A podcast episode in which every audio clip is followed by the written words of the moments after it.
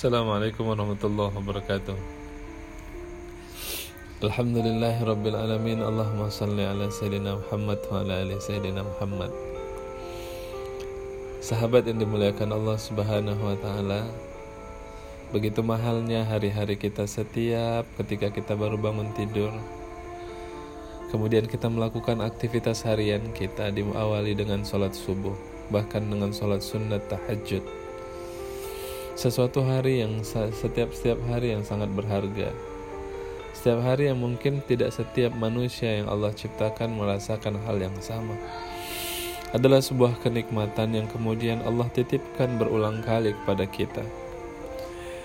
Bukan saja nikmat kesehatan, bukan saja nikmat-nikmat yang lain secara keduniaan, tapi ada satu hal yang paling besar yang Allah titipkan yang harusnya benar-benar kita syukuri, Nikmat apa itu? Nikmat hidayah kawan-kawan. Kita bisa bangun subuh, kita bisa sedekah subuh, kita bisa silaturahim ke saudara-saudara kita, kita bisa melakukan amalan ibadah yang lain. Itu karena hidayah yang Allah masih titipkan di dalam hati kita. Karenanya sahabat, kalau Allah Subhanahu wa taala dengan ikhlas menitipkan hidayah itu di dalam hati dan jiwa kita, maka rawatlah itu maka gunakan hidayah itu untuk melakukan kebaikan-kebaikan kepada orang lain, kepada keluarga, dan kemudian mengokohkan kita tetap di jalan dakwah ini. Bayangkan sahabat, jika Allah Subhanahu wa taala mencabut hidayahnya, maka kita tidak akan pernah merasakan bagaimana manisnya iman, bagaimana manisnya Islam.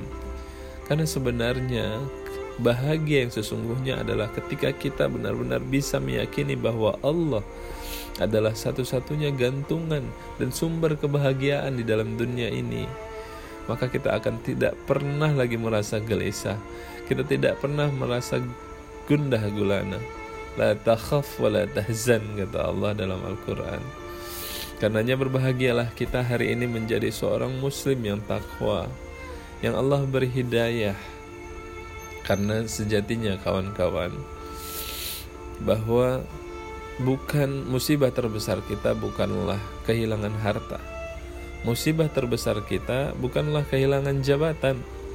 Tapi musibah terbesar dalam hidup kita adalah ketika kita tidak mengenal siapa Tuhan kita. Karenanya serius dekati Allah. Allah sayang sama kita. Allah sayang sama kita. Allah rindu sama kita.